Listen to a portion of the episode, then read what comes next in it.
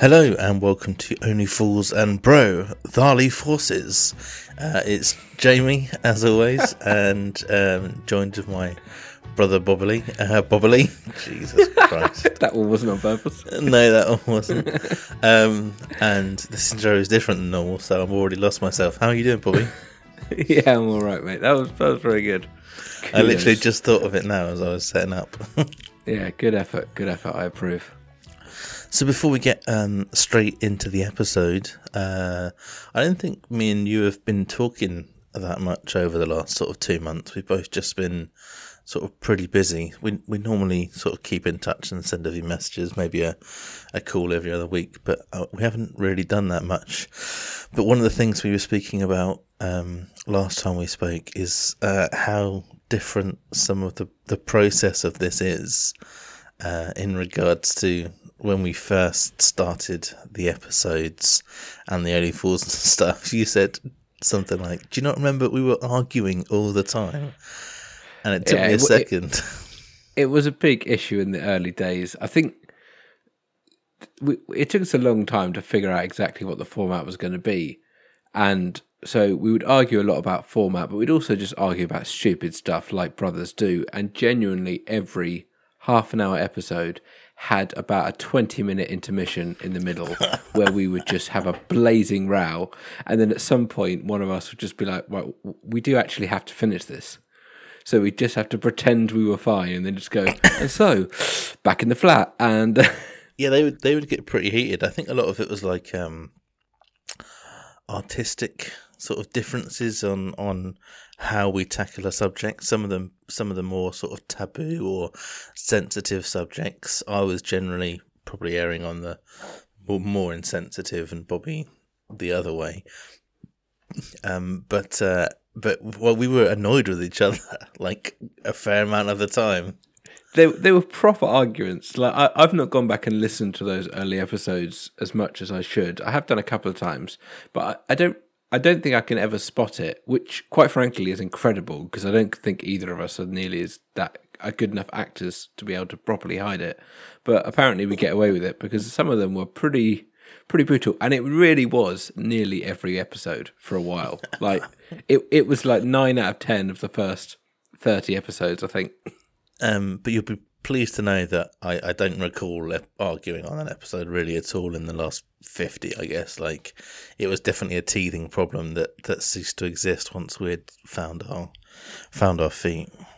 Yeah, I think we figured out after a while, like, how each of us wanted to attack. So I, I think a lot of it is always surprise, right? When you set up something like this, we each have uh, images in our head of what it's going to sound like, how we're going to talk about stuff, the things we're going to use time on, or the things we're not going to use time on. And I think very early on, we would regularly go into episodes and be very surprised by what one person would want to use ten minutes on and what they wouldn't want to use other time on, or we'd just end up talking about something stupid. Um, and it's it's just that surprise, right? It's just having your expectations subverted is always very frustrating. And obviously, as brothers, we were less likely to give in very easily. And so we'd end up having these big blazing rounds. But I think now the expectations are understood, I think, by both of us. So even though I think if we had an argument, we'd still probably see it through.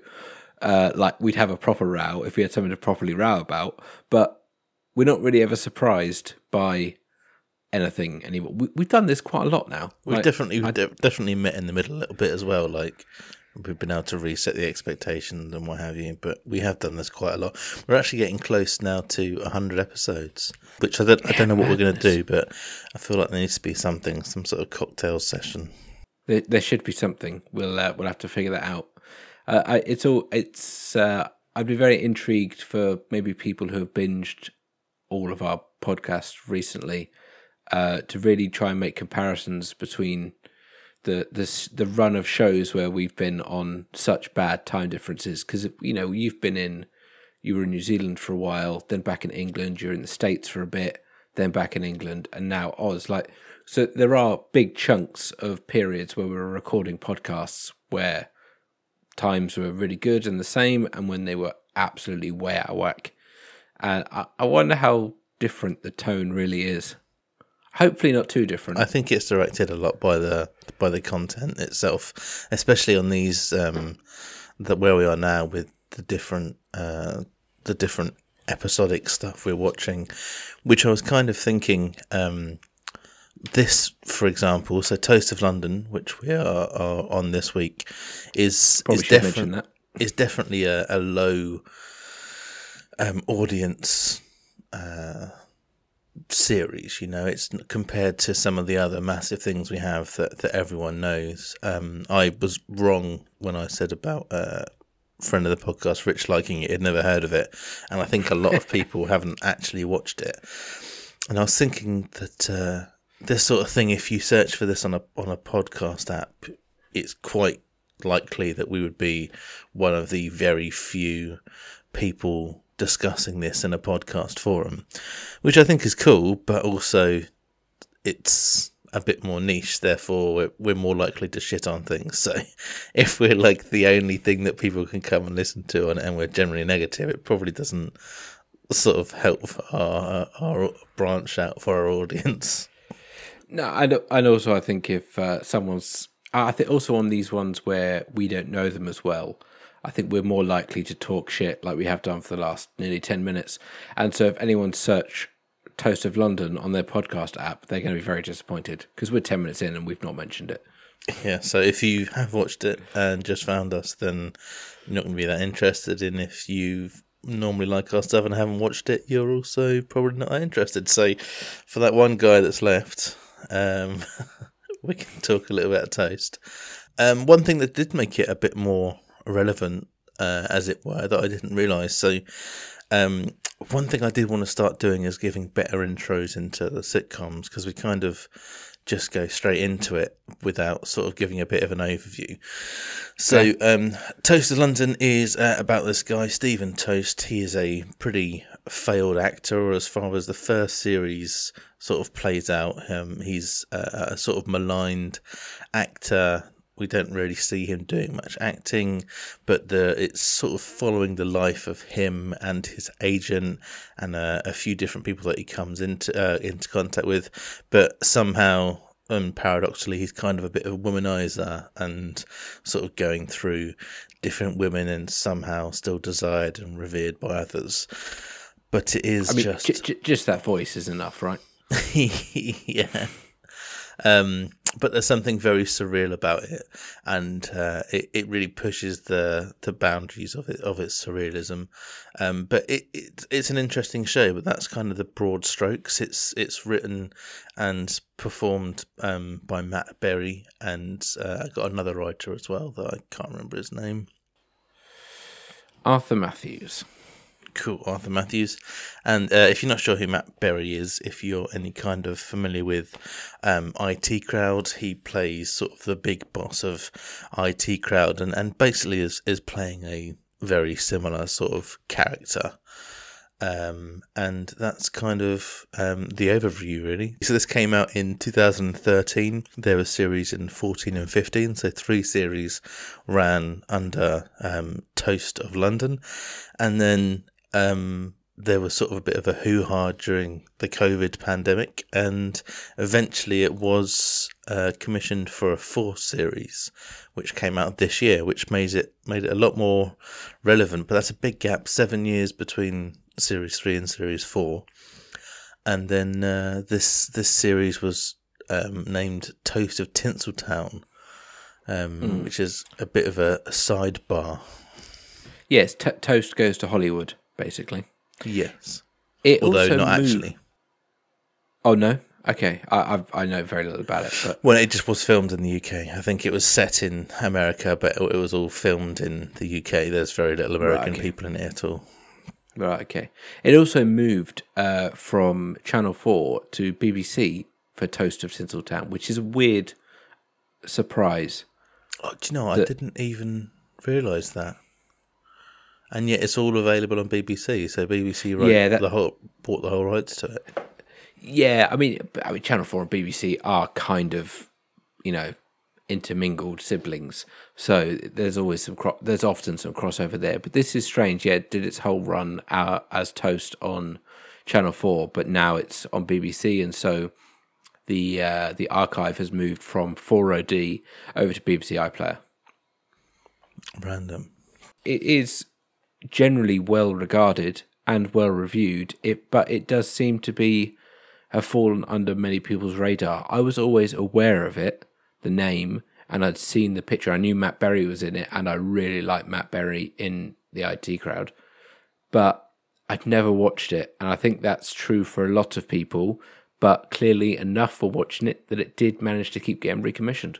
Yeah, gen- generally pretty well reviewed. Um, I was going to say the same. I, I've always been aware of it and heard of it, and definitely knew um, some people who had spoken pretty highly about it. Um, so it, it definitely has a reasonable following. So let's get into it. The first thing we'll do um, is the theme tune, and we will talk about Toast of London.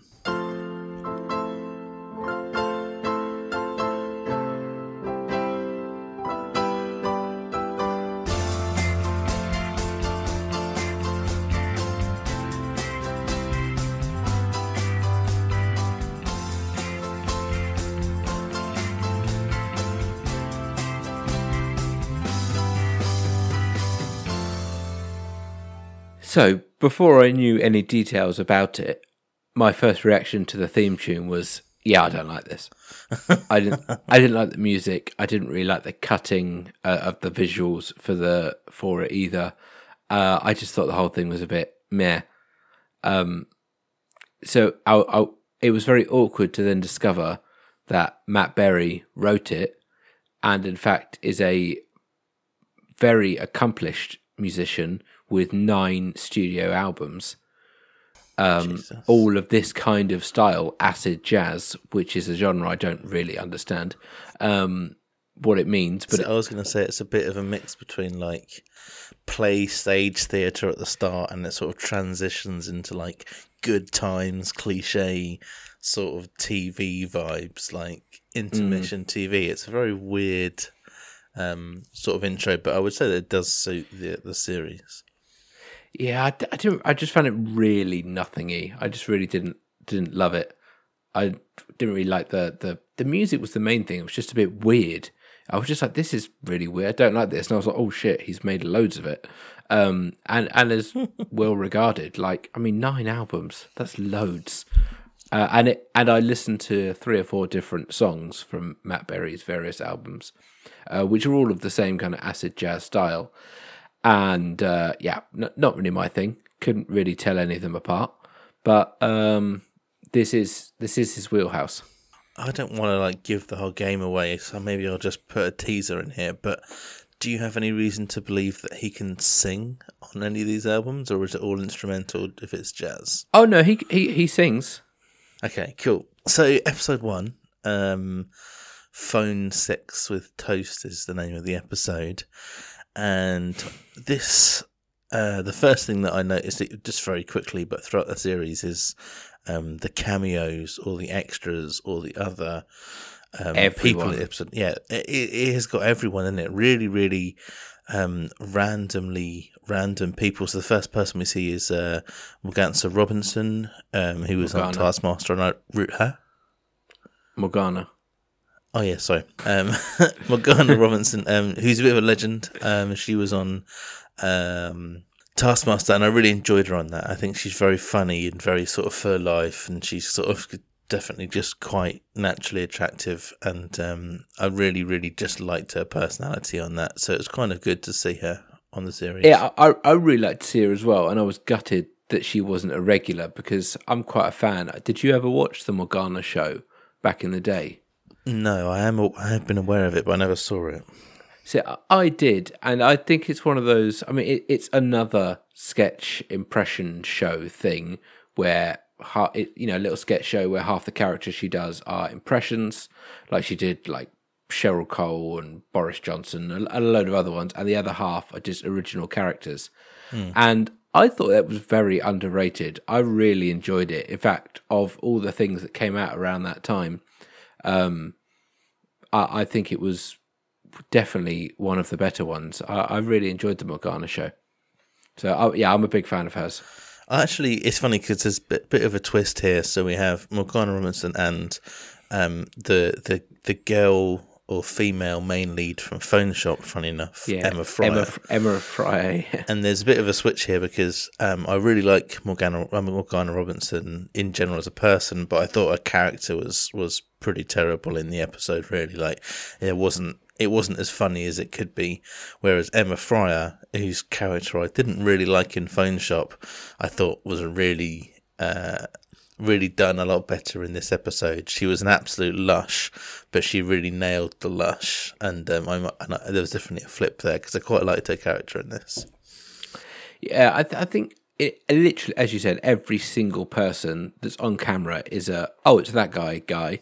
Mm. Like no one is a stranger. Like you've seen everyone in this show in something else at some point, um, which I, I never know how to feel about that. I, I think it really highlights the fact that this is. Does definitely feel like a show for comedians and actors, and they all just kind of get involved. Um, that is fun, but all these side characters, most of them are incredibly short-lived. Like there is an absolutely nuts throwaway scene with Bricktop. That's yeah, just right. In, what is it, like episode two or three, that it comes out of nowhere. It's like a two-minute intense scene and then goes away again and is irrelevant to everything. It's just... It's so weird. Yeah, episode three, that is. And he just does a very Bricktop role. He plays a cab driver who gets angry and basically does like, I'll blow your bollocks off, you bastards, sort of London Cockney as you like. Um, which is funny because this this is like thirteen years after Snatch, so it's uh, it's well, well out of the zeitgeist. He looks exactly the same. Yeah, he looks weirdly the same. Like, fair play. He's uh, clearly he's eating his... spinach or something, but uh it was funny because I was thinking with all these, considering this is surreal, let's say, and it's not for the masses, I didn't you wouldn't think that Matt Berry had so much clout to get all of these sort of reasonably big names. We're talking about Bricktop, we see other Um, stars away from comedy that we'll come into later, um, mm. but then loads of people in the British comedy circuit. But I was wondering um, if Matt Berry is just sort of like like you said, but um, well respected in that sort of area. I think he's done quite a fair bit of writing, and I know that when I listened to um, Bob Mortimer's uh, biography, his um, audiobook, he said one of the only people that he really sees a lot and is friends with is, is Matt Berry, and he's really close to him and thinks he's an absolute genius. Uh, I think he just has like a really good name for himself. Did did did he almost win like a Perrier, or he was like in for like newcomer of the year um, during the Fringe Festival or something? Am I getting that confused? Was that him? I'm sure Jimmy Carr spoke about that. I don't know about that. I do know his sort of T V stuff. So he did get nominated and didn't win the BAFTA for Best Newcomer or for his character in I T Crowd. Oh, right. Um, okay. uh, which I'm a, I'm a big fan. I think that character just is works great and is, and yeah. is good fun. Uh, and for this show, he did in two thousand fifteen. So for the third series, he won the BAFTA for Best Male Performance in, with, yeah. in a comedy character. Which is um, quite quite a, quite a go, really. I mean that that's that's a huge. I mean, what a BAFTA to win. I mean, if you're a, if you're a comedian, that's that's it, isn't it? Like t- that's the top of T V comedy that year. Which is kind of kind of mad to think, but it just gives you the impression that he's well connected, and it definitely helps to add um, a bit of, I don't want to say class, but it, it helps raise the bar of the production for this. Pretty mad show, although I would say it has not always like great actors in, in general. Like some of the the actual extras and side cast are clearly not like incredible, but the sort of main focus characters are all, you know, pretty long in the tooth, which which definitely helps its watchability. Yeah, I mean it, it definitely gives it an air of like respectability and clout to have all those names. It can also put It it almost can pull you out of it because you're constantly distracted by where do I know that person from? Yeah, right.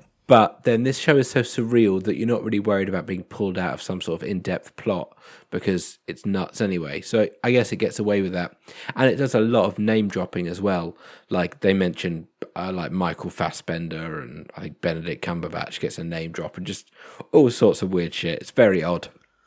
So let's just touch on what exactly makes it surreal. Um, if you don't know or are unfamiliar with the series, so one of the things that comes up in episode one, and honestly, there's so many things you could talk about, but um, there is a woman of some kind of African descent, a young girl who's the, the daughter of someone important, who apparently is obsessed with uh, cosmetic surgery, and through some sort of prank of the surgeon, Um, ends up making this beautiful uh, young black woman basically look like Bruce Bruce Forsyth or Bruce Forsyth, as um, as Matt Berry said. And I don't know if we actually get to see her slash him in episode one. I can't remember, um, but you get certainly t- episode... one one tiny cut, uh, yeah. uh, but it, re- it reoccurs, and you have this, I don't know, kind of good but kind of terrible recreation of Bruce Forsyth. And it's just so, so obscure. I hated it the first time I saw it. When when it first came on screen as Bruce Forsyth, I thought it was going to be one of those off-camera things where they talked about it, but you never got to see it. Yeah, right. And then suddenly this person comes on screen looking like, like, and they've got like a Bruce Forsyth mask kind of makeup done. And you're like, oh, we're going to... This is happening, is it? This is this is real. This is This is actually where they're going with this. And it was... It was nuts. Yeah, I guess it's some kind of like an impressionist, because he's it's the same person who's doing the voice as well. So yeah, it's yeah. someone who's probably fairly known for doing that. But it was obscure, to say the least. It was very, very weird. And of course, every I think what's what I find odd about it in its level of kind of surrealness is a lot of surreal shows will have a straight character in them, or at least a couple, or, or something. Everyone in this show is nuts, like literally everyone. I, I came to the end of the first episode, and my, my note at the end of the first episode was, I was expecting weird, but fucking hell, like it just ev- everyone is crazy. Like there's not there's not a sane person in the entire show ever.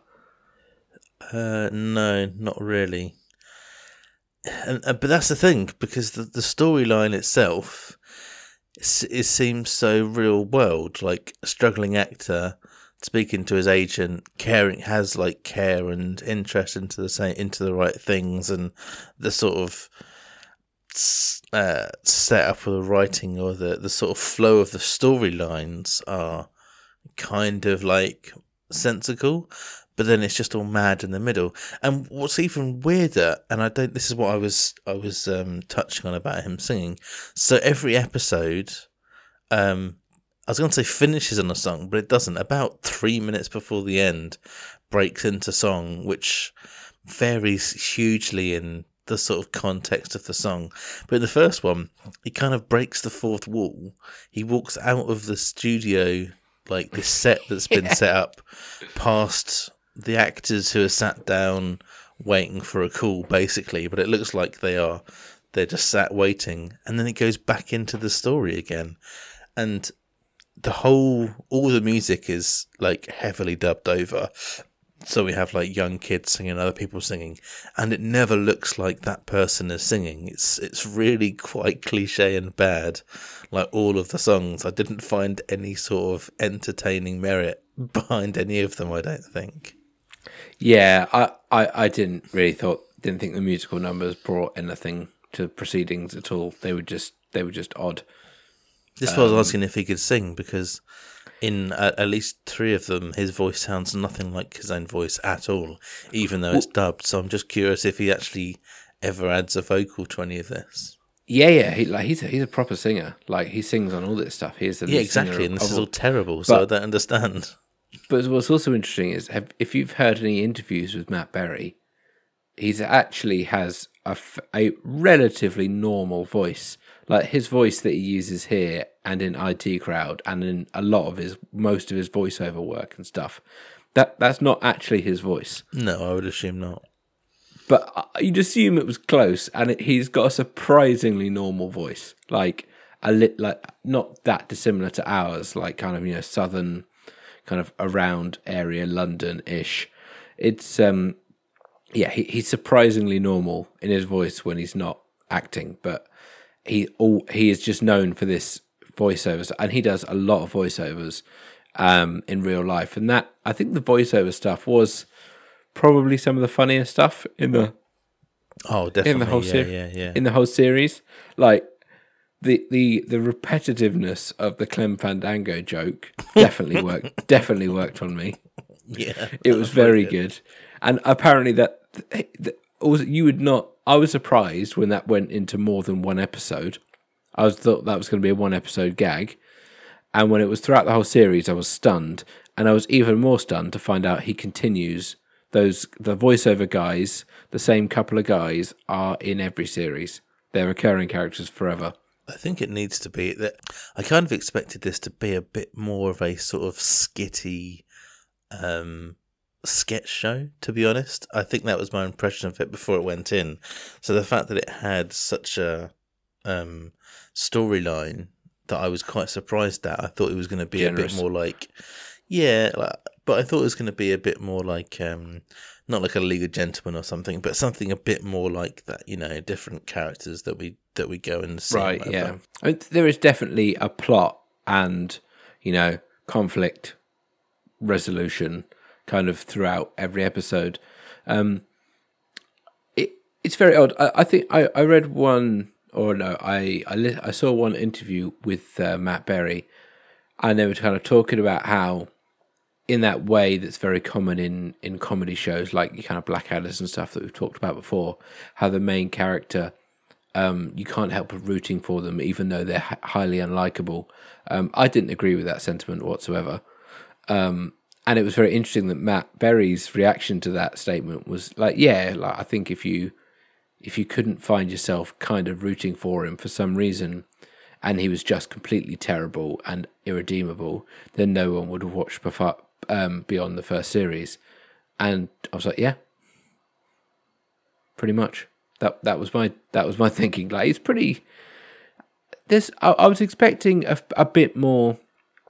I'm trying to think. I feel comedy? Like there are lots of no, a bit more um, like uh, humility. I mean, the the character's deliberately vain, so maybe not humility, but like comeuppance and self aware and some like. level of, of self-awareness. Like I never felt I never really sympathized with the character or was ever rooting for him whatsoever. He was just a straight out terrible person, where even someone like, you know, like a Blackadder, even like in, in, in Bottom, you kind of enjoy their ridiculousness, or, or Young Ones or whatever. But th- this was just straight out, he's just not a very likable person, and we talk about this a lot, and I always struggle with that. I think it's one of the only things that I kind of kept me intrigued, is that I I found him, the character, charismatic and some kind of endearing, that I I had some kind of care about what happened. Or I, I wanted to see the plot develop um, him, well, that's good. With him giving ch- getting given chances or changing his circumstance, because basically everything he does is sort of failing. Um But yeah, it's not, um, you're not like heavily in love with the character, or at least I'm not. It's more his, just his um, like intonations and his like mannerisms. There's there's something very infectious, like the words that he says and his, his sort of structure of things, like Bruce Forsyth and and just all those sort of things. You can't Lady help G- but Madam Madam Gaga. Yeah, Madame Gaga. Um, you can't help but sort of laugh at those. He does a very good job of sneaking these in, and they just kind of keep keep you a little, a little bit hooked on on it, because it's not that funny. Like, I I laughed. It's a shame, isn't it? Yeah, it is a shame, because I do I do quite like Barry, uh, Matt Ray. I do quite like the character, but there was just so much fluff in there, and not enough like laugh out loud funny stuff. I found myself chuckling maybe every episode, but realistically, like like a, a, a belly laugh didn't really come for a whole series. There were probably two moments in the whole first series where I was like, "That is very good," but I wasn't, yeah, I wasn't thrilled. I found quite a few of the bits that I really liked. I was kind of like smiling and appreciating the uh, the the structure of the joke, but in quite an analytical way. Like, I was like, oh, that was I really knew I was analysing a joke. I was like, oh, that was unexpected and clever. Well done. That is amusing. Which isn't really the reaction that you want, is it? Like, you want no. to actually laugh. But that wasn't really my re- a lot of the time, that wasn't my reaction. It was just a, huh, clever, that, well done. And that that was, yeah, that was more often my reaction. I mean, the guy's got an absolutely great stash. I do wonder how much of his sort of fame and success is down to his moustache. And his voice. Yes, basically. Yeah. His, his, his appearance and his voice is basically winning him the day. I mean, that, that stuff is essential to the character, definitely. I mean, I think, so to move uh, kind of slightly away again from Toast and think about uh, again about this kind of side characters, I found everyone a bit, and this is always a problem with side characters in comedy, but this was insane. They were incredibly one-dimensional, and they didn't even necessarily, like, the jokes didn't necessarily work that much. So you can have a one-dimensional character, but you just find them funny. But a lot of these I just kind of didn't. I really didn't like at all Ray Purch, Ray fucking Purchase. I just didn't find him funny. Um, I didn't like... I just didn't find anything he said funny. I didn't like his way of acting. I, I, did, I just didn't work for me. Um, and I don't think that is the actor specifically. I don't think it's the... I, I think it's just the character, just for me personally, didn't work. Like, people love him. Like, people buy Ray fucking Purchase T-shirts. But it just didn't work for me at all. It just, it just seems like a standard... villain like style character for something like that, and and didn't feel like you brought anything fresh, or at least the role didn't bring anything fresh to that sort of idea of the character. There were one or two interactions that were not too bad between them, specifically when they're both in the sound booth and trying to like out snog each other. So they're doing like the the voiceovers, and the the guys doing the voiceovers are basically playing some kind of prank, and they are voiceovering a a gay scene between two men, and it's a foreign film that they're dubbing into English, and they, they sort of they're just chatting rubbish in the script, and then it goes to a makeout scene, and and they're literally like trying to make kissing noises. So these mm. these two guys that hate each other, both staring at the screen, both giving it like um um um um, but a lot more like ridiculous, and then just doubles down and then doubles down, but they're taking it really seriously. That was probably one of the funniest moments in the series. Like I, I genuinely found that funny, and interesting. All of the all of the funny things that that kind of did get me in this series were the things that went on far too long. That there were. And but th- that's such a bad way to make something funny. Like that, that in all of the series, the thing that made me laugh is just the fact that they kept retreading that joke and just squeezing it out and doing it for long enough that it's funny. Like, I don't think that gives a lot of credit to the series that that's their sort of best go-to no. gag. No, not that it wasn't I, I, funny, but it just is not like it's not inspiring. No, I, I totally, I totally agree. I mean, as just a random interesting piece of trivia, uh, the actor who plays Ray Purchase, Harry Peacock, he is married to um, Catherine Parkinson, who is uh, um, Jen from I T Crowd, and obviously lots of other things. Oh, really? Yeah, they've been married for a while, since two thousand nine. Have a couple of kids. Random. Yeah. So, so it's all part of that kind of English comedy. Family. Has she been in other stuff? She's been in loads of stuff. Um, yeah. yeah, yeah, loads of stuff. She pops up a lot. Some of which I haven't seen, but some of which I have.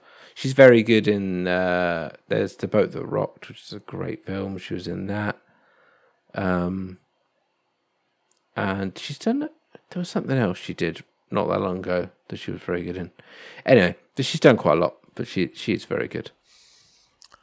Um, there there are a lot of things in the series that were just absolutely mad, and I just couldn't connect with at all. There's this, uh, he tries to find a new agent and finds himself uh, in a car with some American girl or, or old biddy who's sort of playing this role of she's either had surgery or so old that her lips don't really move when she's talking, but it just looks like it's dubbed, and again just looks poorly executed, and I just didn't have any time for that. And I think there's funny, I've actually found that very mildly amusing. Really? Uh I, I, I just, found just so, very mildly. Just very mildly. I just a lot of it just sort of missed that, and I mean, just how this is how uh, surreal it is. I keep saying that word, but this is how like not in the human world is. He he has to figure out the end of this book that he has got to the publisher that they're, they're noshing off, and he can't think of an end. Um, and uh, he just sees a flame, so decides to like spontaneously combust the character. So he goes to the publishers to tell them the end, and this bird is livid. And while saying that spontaneous combustion doesn't exist, she spontaneously combusts. Like, that actually happens in the actual episode, and then we just move on from it. Like, that, that is mental.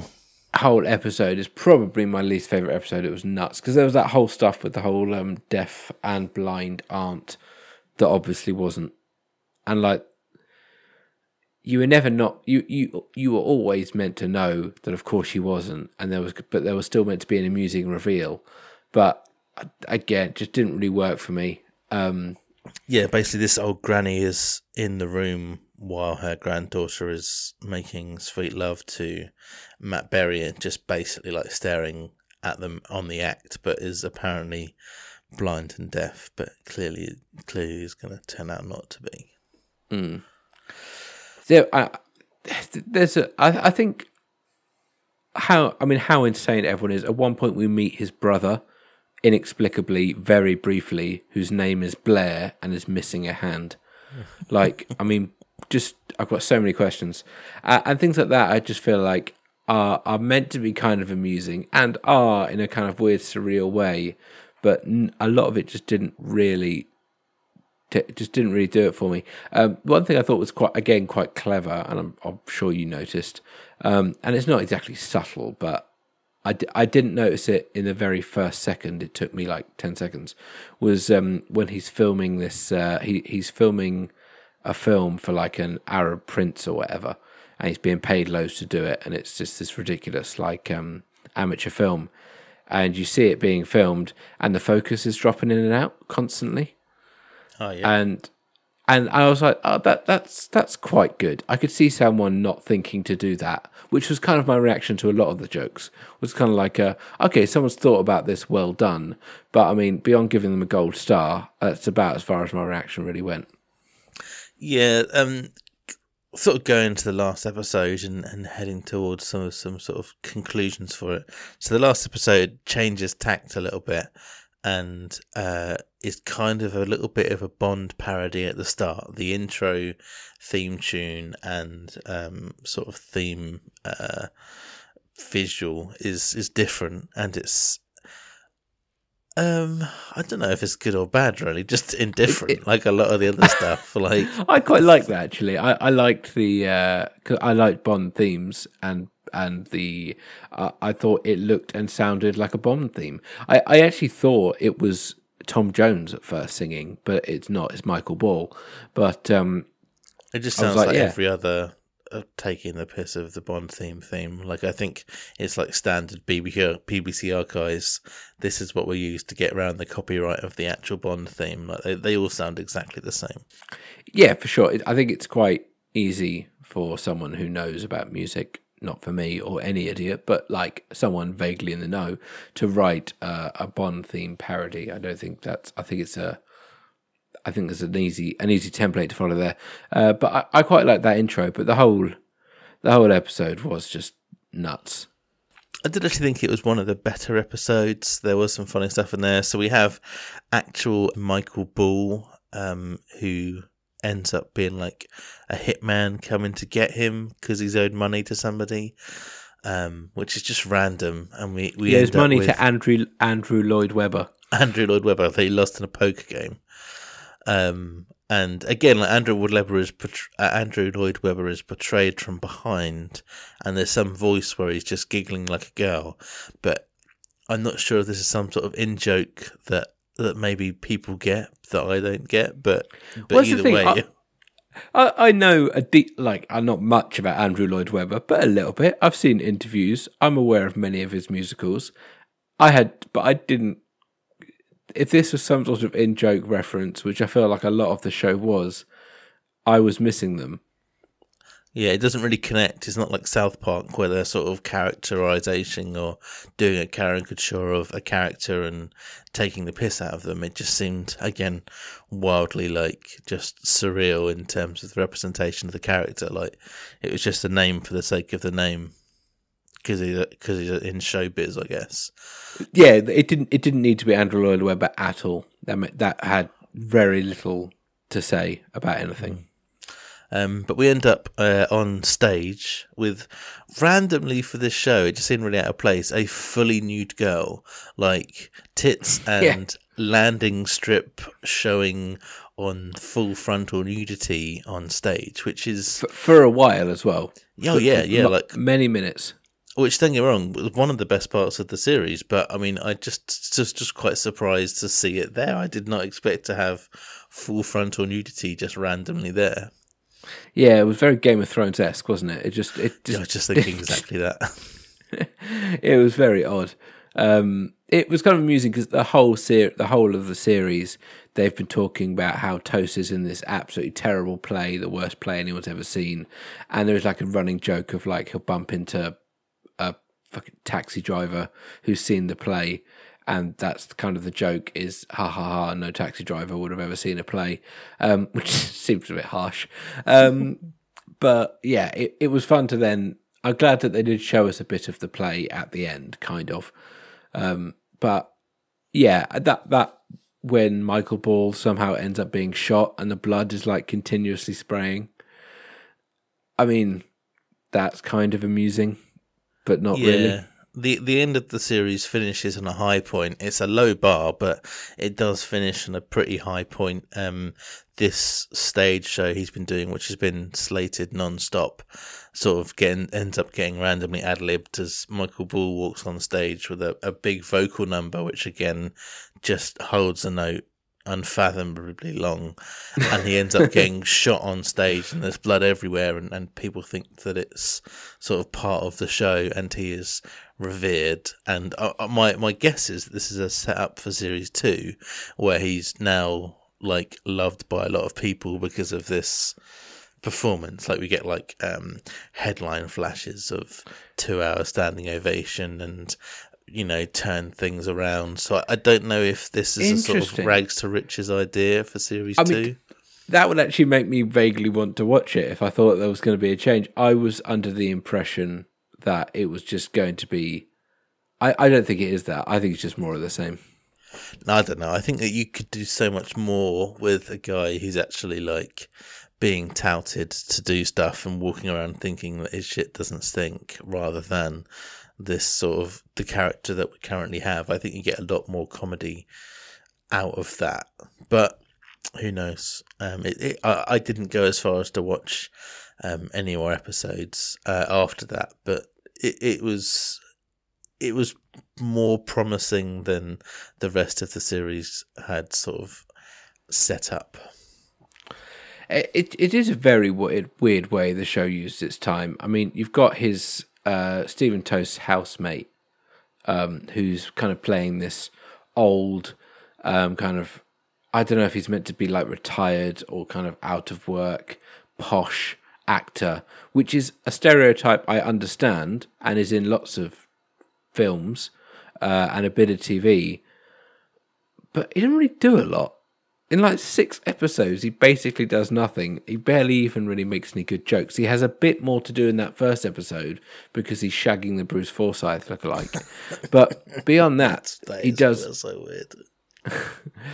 But beyond that, he doesn't really do anything. And it's just odd. Such a that's weird like, choice. That's like another thing. So, I mean, a, a couple of good things to sort of... that that does round this up, and it, it is just mad because it's good, but this um young black woman who now looks like Bruce Forsyth and is the love interest of this fifty, sixty year old actor, his housemate, um they have a brief chat about it, and he says that this um, princess or whatever she is has finally started to feel happy in herself, and he kind of digs it. So there's like, like really weird relationship between them. Like Bruce Forsyth lookalike dude comes and like sits on his lap. And it's just like they're just two old old dudes. And yeah. it, it it's funny because it's of its madness, I think, rather than how clever it is a lot of the time. Yeah. But it but it, it's not but it's not a good enough mix of both for it to be continuously funny. Like being clever and mad. Yeah, I think the whole thing, what I like about it is is it, it's not pandering at all. Like there there are terrible comedies that are just trying hard and are unoriginal. Like this is original, and so therefore I respect it. And I think it's trying to be different. Um, so I, I kind of I, I I don't know. It's like it's almost pretentious of me to to not hate it. You know what I mean? Like I should hate it because it's not very funny, and it's almost, I'm almost like allowing like my comedy snobbery to be like, oh yes, but well done, but well done. Like it's good, it it's original. It just doesn't hit for me, but I I feel like that's fine. It's not trying to hit everyone. I like it for that. There are other comedies I like that not everyone likes, so I like that it's not trying to be the lowest common denominator, and it's a bit out there. I think things like this should exist, but I just don't find it very funny, and I've got no interest in watching anymore. No, it, there's something about it that makes it feel like it's not try hard, like like you said, mm. like it, it doesn't feel like it's doing things for the sake of it, whereas I mean other things that we've watched, maybe like Man Down, like some of it is like, I wouldn't say try hard, but they're really like pushing the boundaries for the sake of pushing the boundaries, like to get yeah. comedy, but it's it's sort of funny in that madness, whereas this is like, it doesn't shove the things down your throat a lot of the time, just these sort of long played out jokes. um It's it's just like you you kind of need to get in tune to it to to enjoy it. But I, I do I don't know who the audience is that are like passionate about it, because I feel like I'm kind of open and receptive to Matt Berry and a bit more like surrealism in general, and probably the storyline and the character, like loads of things are there for me to be like warm and receptive to it, but none of it really hits, mostly because I think it's just not that good. It's not quite funny enough, you know? Like, I don't have much desire to watch any more of it, and I, I'm quite quite happy to sort of give an opinion of it's it's fine, but I, it didn't it didn't hook me in any way, and I just wonder who who it's hooked. I mean, some people love... I mean. So Matt Berry has said he very much has kind of learnt from the, the altar of Vic and Bob, um, and where I really I find any interviews and stuff I've seen with Vic and Bob are always brilliant. Some of their stuff is very funny, however, some of it is bloody awful. Like because that surreal stuff just it, it is naturally incredibly hit and miss, and a lot of it just doesn't work, and it is just ridiculous. Um, but when it works as well, and the same as like a Mighty Boosh, I haven't watched a lot, not as much as you'd expect from kind of the age and and zeitgeist and stuff, but I haven't really, and that's the same. That what I have watched, I didn't really like much of that either. But those things like Vic and Bob, Mighty Boosh, and this show all have huge cult followings. Like if you go on IMDb, um, I went through twenty, thirty user reviews, and everyone is nine or ten stars. Like Check. There was not one person going, seriously, what's everyone talking about? This isn't very funny, um, which you'd expect on anything. Like I expect on the funniest shows in the world to have, you know, one in twenty reviews just going, oh, what's all the fuss about? This is shit. Uh, but for some reason, I think maybe just no one, none of those people watch it. So everyone who seeks it out really enjoy. It, it's it's it's um it's got a good hit rate apparently. Yeah, but a lot of comedians talk about this, like how your stand-up shows are like self um uh self-filtered. It's like what's so great about your stand-up shows is once you're established is your audience is the people that like your stuff, and so it's really easy.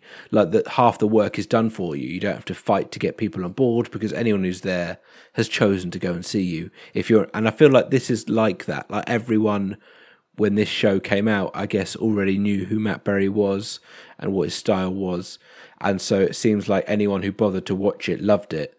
But I can't imagine those viewing numbers were huge. But, I mean, fair play for making more of it, because we do need to have shit that's a bit different and weird and out there. Um, but it's just, just not for me. Yeah, I struggle. I don't know what you would call the genre. We keep saying surreal and surrealism, um, but uh, not sort of at, like not sort of directly in the real world. I do kind of struggle with a lot of those sort of comedy concepts. Like I do actually quite like Vic and Bob and some of the things like Man Down we were talking about and Bottom and so on. Like there, there's there's things that do go quite well, and then you get sort of that um, uh, Mighty Boosh or um, who's the main guy from Mighty Boosh? Noel Fielding. Yeah, like Noel Fielding. Like there is there's obscure mind workings where they get when you go off on tangents and talk about random stuff, and that is so black and white for me. Like you've either managed to hit something that is um genuinely random and obscure and funny, or it's just random and obscure and I don't find it funny. Like I, a lot of those sort of comedians or that comedic content in, in shows I find really contrasty in in this is hilarious, and similar with Vic and Bob as well. Like they're doing something absolutely mental and mad and you're falling over because it's hilarious, and they're doing another skit and it's just like, this is so mad it's not even funny. Like I can't I can't connect with with what's going mm. on here. And for me, this is just a bit too much on the sort of negative contrast of of the madness. Like, I'm not connect, connecting with the, the comedy of, of this sort of surrealism more times than I'm than I am, which just just didn't just didn't inspire me. I th- I think I wanted to like it, and it's always a shame when you re- like. There are some things that are. Uh, I mean, we've watched a couple of shows where I was expecting them to be kind of crap, and they were. Like, I had no expectations for, um, like, British Empire, for example, and things like that. Um, where this, I was sceptical, and I knew it'd be mad, but I, I really did want to like it, but just nah. And, and there are things I like that. Like, I watched a bit of, um, it's not actually on the list, and I probably shouldn't be, but because we haven't got any Vic and Bob on the list, but they did do a sitcom. It was called House of Fools, and it had um, uh, Morgana Robinson in it, actually. Um, oh, yeah. But I remember watching an episode or two when it came out and just being like, it's nothing like this, but I had a similar reaction of just like, this isn't working for me. Uh, just just so you know, I I was exactly the same. I, I went in with a really open mind and actually quite quite wanted to like it. And I think a lot of it just comes down to Matt Berry. I think he's a good, likeable character. I think he's clever, and you do warm to the character a bit. So I, I um I wanted to like it for sure, and I think that has probably helped give it um some additional credit, because if if this was someone who I didn't know and had no awareness of in Matt Berry's sort of position, I think I would be even sort of less receptive to the ideas. I, I do think Matt Berry's kind of good combination of kind of deadpan and nuts, because like that, how this character, for example, has no sense of humour is like a running joke that is played very well, and yet he's also inc- and, and Matt Berry is very physical. I do think he is very good in this show. I think you can see his comedic skills. It doesn't necessarily hit. Um, I, one thing I'd read about just before we started recording that just really made me chuckle, I don't know why, but it's something I could imagine myself enjoying because it's a different format, is there's an audiobook um, kind of it, as the character, as Stephen Toast, about kind of his life as an actor, and it's called Toast on Toast. Which is just brilliant, by the way. Like, just uh, just so makes me laugh. But I, re- I reckon I'd really enjoy that. I think in that format, I would really enjoy. I think the the jokes would hit um, really well. Like I, I the um, is the problem with this series is that there's not enough Matt Berry. I mean, possibly, possibly, and he's the thing that is best. I mean, the audiobooks for um, uh, Alan Partridge, he's got a few like podcast series and audiobooks, and they are probably my favourite things in the character of Alan Partridge, as much as I really love the T V shows. So I'm I'm tempted to actually listen to Toast on Toast, because I think that might be peak Toast. Yeah, I think that actually, that, that I find myself instantly thinking that's probably going to be quite funny, which which is why I said, is, is there just not enough Matt Berry in it? Maybe there's just too much filler. Maybe we just need to be like squared on Matt Berry for the whole time, because uh, I feel like maybe there's some potential there, but that, that podcast sounds like a great idea. I think that, that could be quite funny, or it could just be really surreal and, and never quite reach the potential, but it does seem like there there would be more potential for funnies with one hundred percent Matt Berry. Yeah, I, I think that, that could really work. I, I'm gonna. I'm probably gonna. I think it's actually. I don't even think it's a separate audiobook. I think it's like included in your Audible subscription. Um. So yeah, I think I'll uh, Toast on Toast is so good. I don't know why that's so funny, but it just is. That was that was funnier than any any line in the series. I know, it's such a shame. uh. Yeah. So um. Yeah. I think we we'll call that call that a wrap. I think um. Our Our um, conclusions, or at least my conclusion, is that it's not a hard recommend. If this is, if this sort of surreal and mad stuff is massively in your wheelhouse, and you like Deadpan and Mighty Boosh and Noel Fielding, then um, then then maybe this is something that you're going to get a bit more on board on. But it's definitely understated. It's definitely a bit more Deadpan. It's it's surreal as you like. Um, but there's a couple of things to enjoy it for. If it's going to be down your street, then go for it. You're going to love it. If it's something that you're not sure about, then you, you're probably wasting your time. I can't imagine it's going to win you over. I think if you are at all interested in this type of thing, you've already watched it. Yeah. I think, like, like we said at the start, I think anyone listening to this has, is either a fan of this type of thing and is annoyed that we didn't get it, or they were like us, they've never watched it because they weren't sure if they'd like it, and they've gone, okay, I know now not to bother. Um, so I, yeah, I don't. It's not think... terrible. It's just not great either. Yeah, yeah. It just, you know, you got to have really nothing else to do. it is it is absolute borderline, like pH five point five, litmus neutral, like just seven. Just yeah, sure, seven.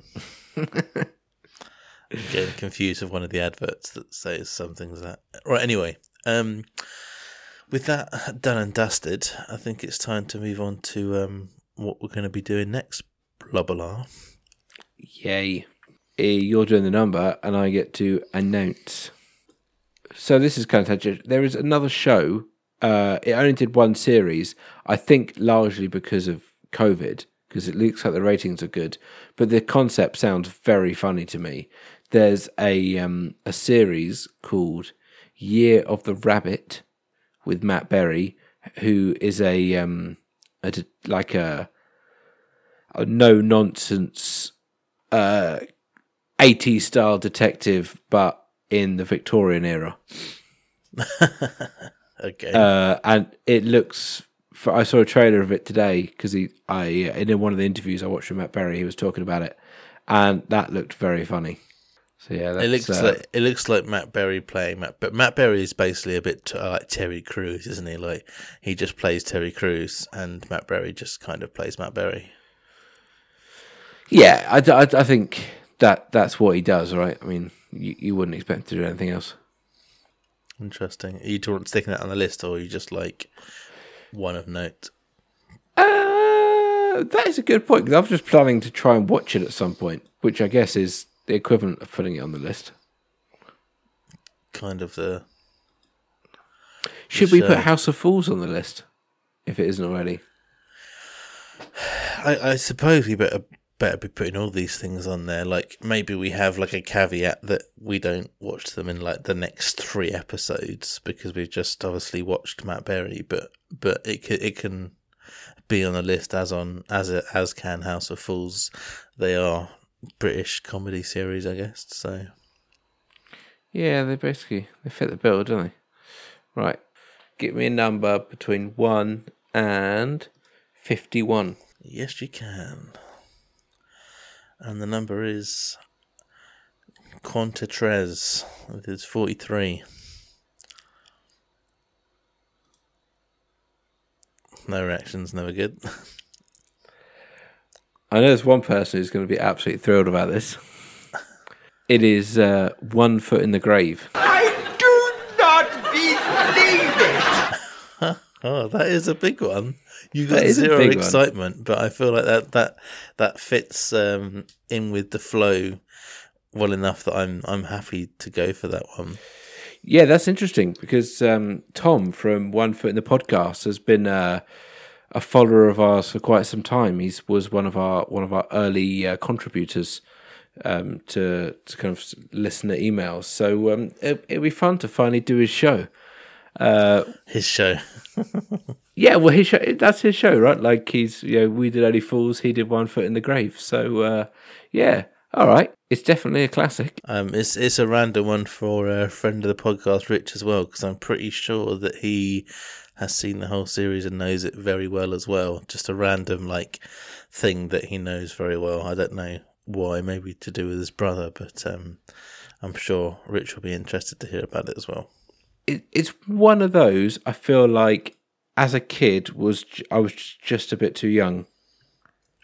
Yeah, it fits in the same place as all the other sort of geriatric comedies, you know, Keeping Up Appearances, um, uh, Last of Summer Wine. Yeah. Uh, those sorts of ideas. And some of them are funny and hold their own, you know, like Last Summer Wine and that sort of stuff. They're, they're not bad comedies at all. And this was, at one point, I think in its height, was easily sort of the best loved British comedy of its time, and and was winning, was like high up on the list for best comedies of all time sort of style. Like really was was in those sort of like top tens of, you know, massive British comedies. It's it's it's huge. How many series are there? There's quite a few.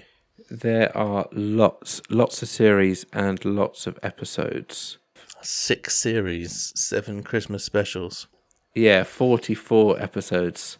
Yeah, well, I don't believe it. But yeah, I'm actually looking forward to getting to that. It's not something that I'm like massively passionate, like, yay, love this series, but um, it's it's a absolute staple and huge British comedy. So I look forward to finding out um if it if it sort of earned its stripes. Yes, so to have just double-checked, just in case, you never know. Uh, there are six uh, yeah, standard twenty-nine minute episodes, so uh, three hours of um, good, classic, early nineties British geriatric comedy to get our teeth into. All right, well, thanks very much for um, tuning in for this absolutely wild ride of a comedy, but um, certainly picked apart a few things there. Look forward to um, tackling this uh, big fish with you uh, next month, Bob. Thanks very much. Yeah, it was good. I enjoyed it. I'm uh, I'm sorry we were so negative, but um, you know we we gotta call it as we see it, and let's uh, let's hope to be surprised next time. I'm I'm have no idea how I'm gonna feel about this, so I'm looking forward to it. I think it's gonna be great. I think I'm gonna dig it. Nice. All right, well, thanks very much for listening, everyone. Thanks as always, Jay. Been a pleasure. Catch you later, mate. Bye. Thanks very much for listening to the podcast. If you'd like to get in touch with us, you can find us on Facebook, forward slash Only Fools Brothers, or on Twitter, we're at Only Fools Bros. Or if you want to send us a longer message, you can email us at onlyfoolsbrothers at gmail dot com. Also, really appreciate it if you could give us some sort of rating or review on your podcast app of choice. Thanks very much. Goodbye.